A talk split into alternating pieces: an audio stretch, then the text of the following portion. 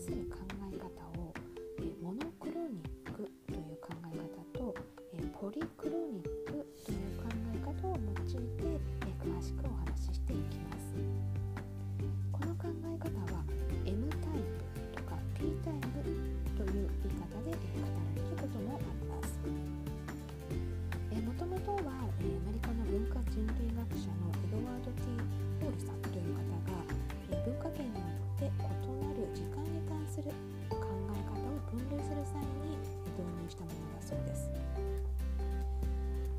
私もこの理論的な説明というのはほとんど知らなかったんですけれども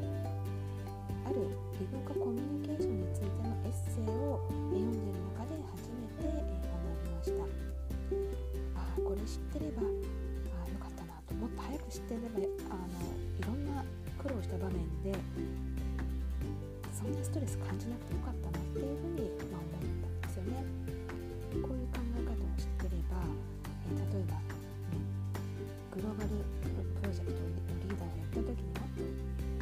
ストレスをためなかったんじゃない。かそんなふうに思うわけです。えー、とそれではえモノクロニックについてまずご説明をしていきます。モノクロモノクロニック N タイプの考え方はアメリカやカナダえ北欧や北欧などにあって一度に行うことは一つだけ集中してやりましょうという考え方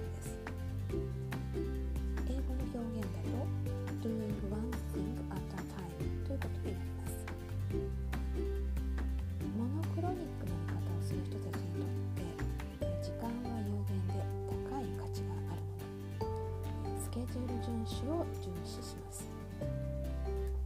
またスケジュール遵守というのは人間関係よりも優先される傾向にあるそうです。モノクロニックな文化では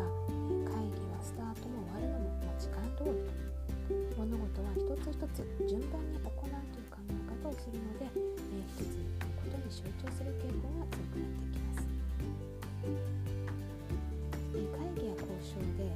複数の課題に直面した時などもあれもこれも一緒に語ろうというスタイルではなくて、えー一つ一つこなしていこうという進め方になっていきますちょっと時間とはずれますが、え講師をきっちり区別するといった傾向もあるそうです、まこういった傾向を知ってみるとですね、私自身の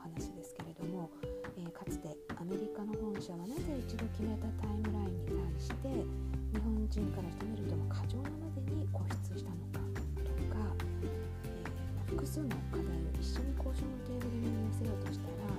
相手のアメリカ人が当惑したような顔をした。まあ、そんなことを思い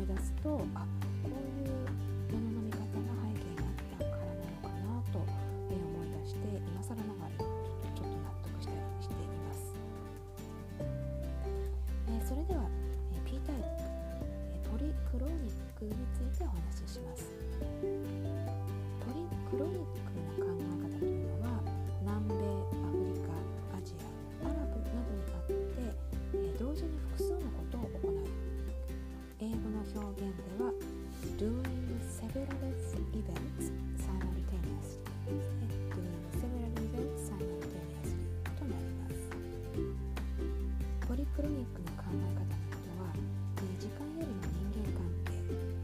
予定を遵守する遵守することよりも人々を巻き込んで完成させていくというようなことが重視されていわゆるマルチタスクに、えー価値があるというふうに考えます。いろいろなことが同時に起こるし、まあ、時には突発的にも起こると捉えていて時間に対しても柔軟な考関係重視ですので講師の区別もあまりない傾向もあります、えー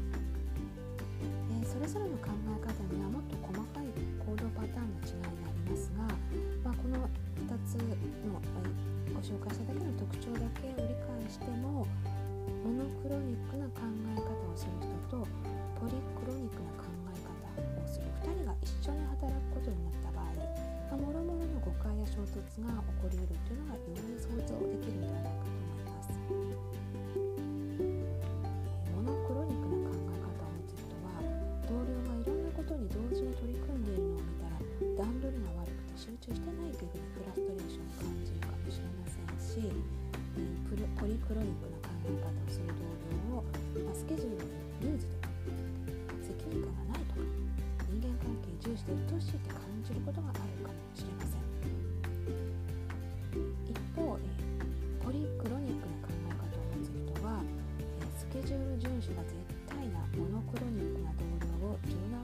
いとか威圧的っていうふうに感じるかもしれません。突発的事故が起きて、えー、対応してくれない同僚や冷たいに対しても冷たいって感じることがあるかもしれませんね。で、まあ、それでは両者の違いを克服するにはどうすればいいかなんですが、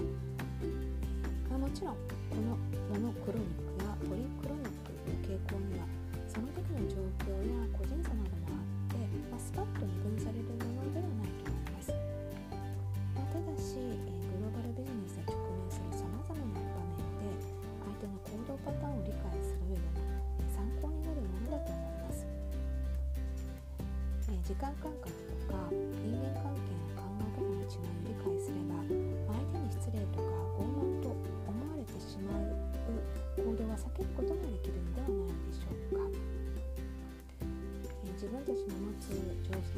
しいと思い込んでいると無意識のうちに相手の行動を批判しがちですよね、こうしたら大丈夫という、えそこそこ役はありませんがまずは相手の考え方や価値観を理解する努力すること、え、ステレオタイプ的な思い込みで相手を判断しない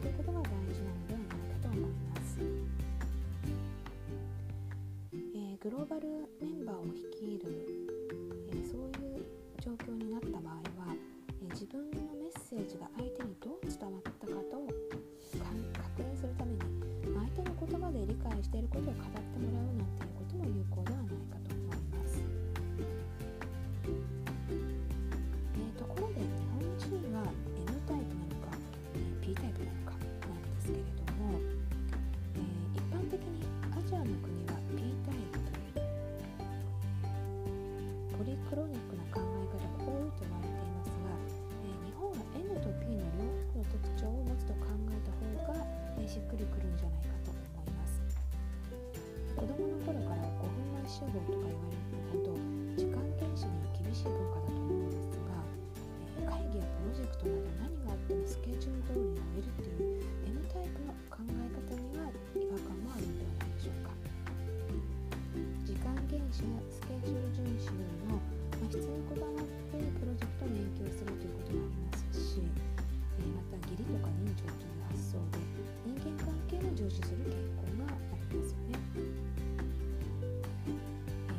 しろ世界には時間に対する考え方は一つじゃないということと、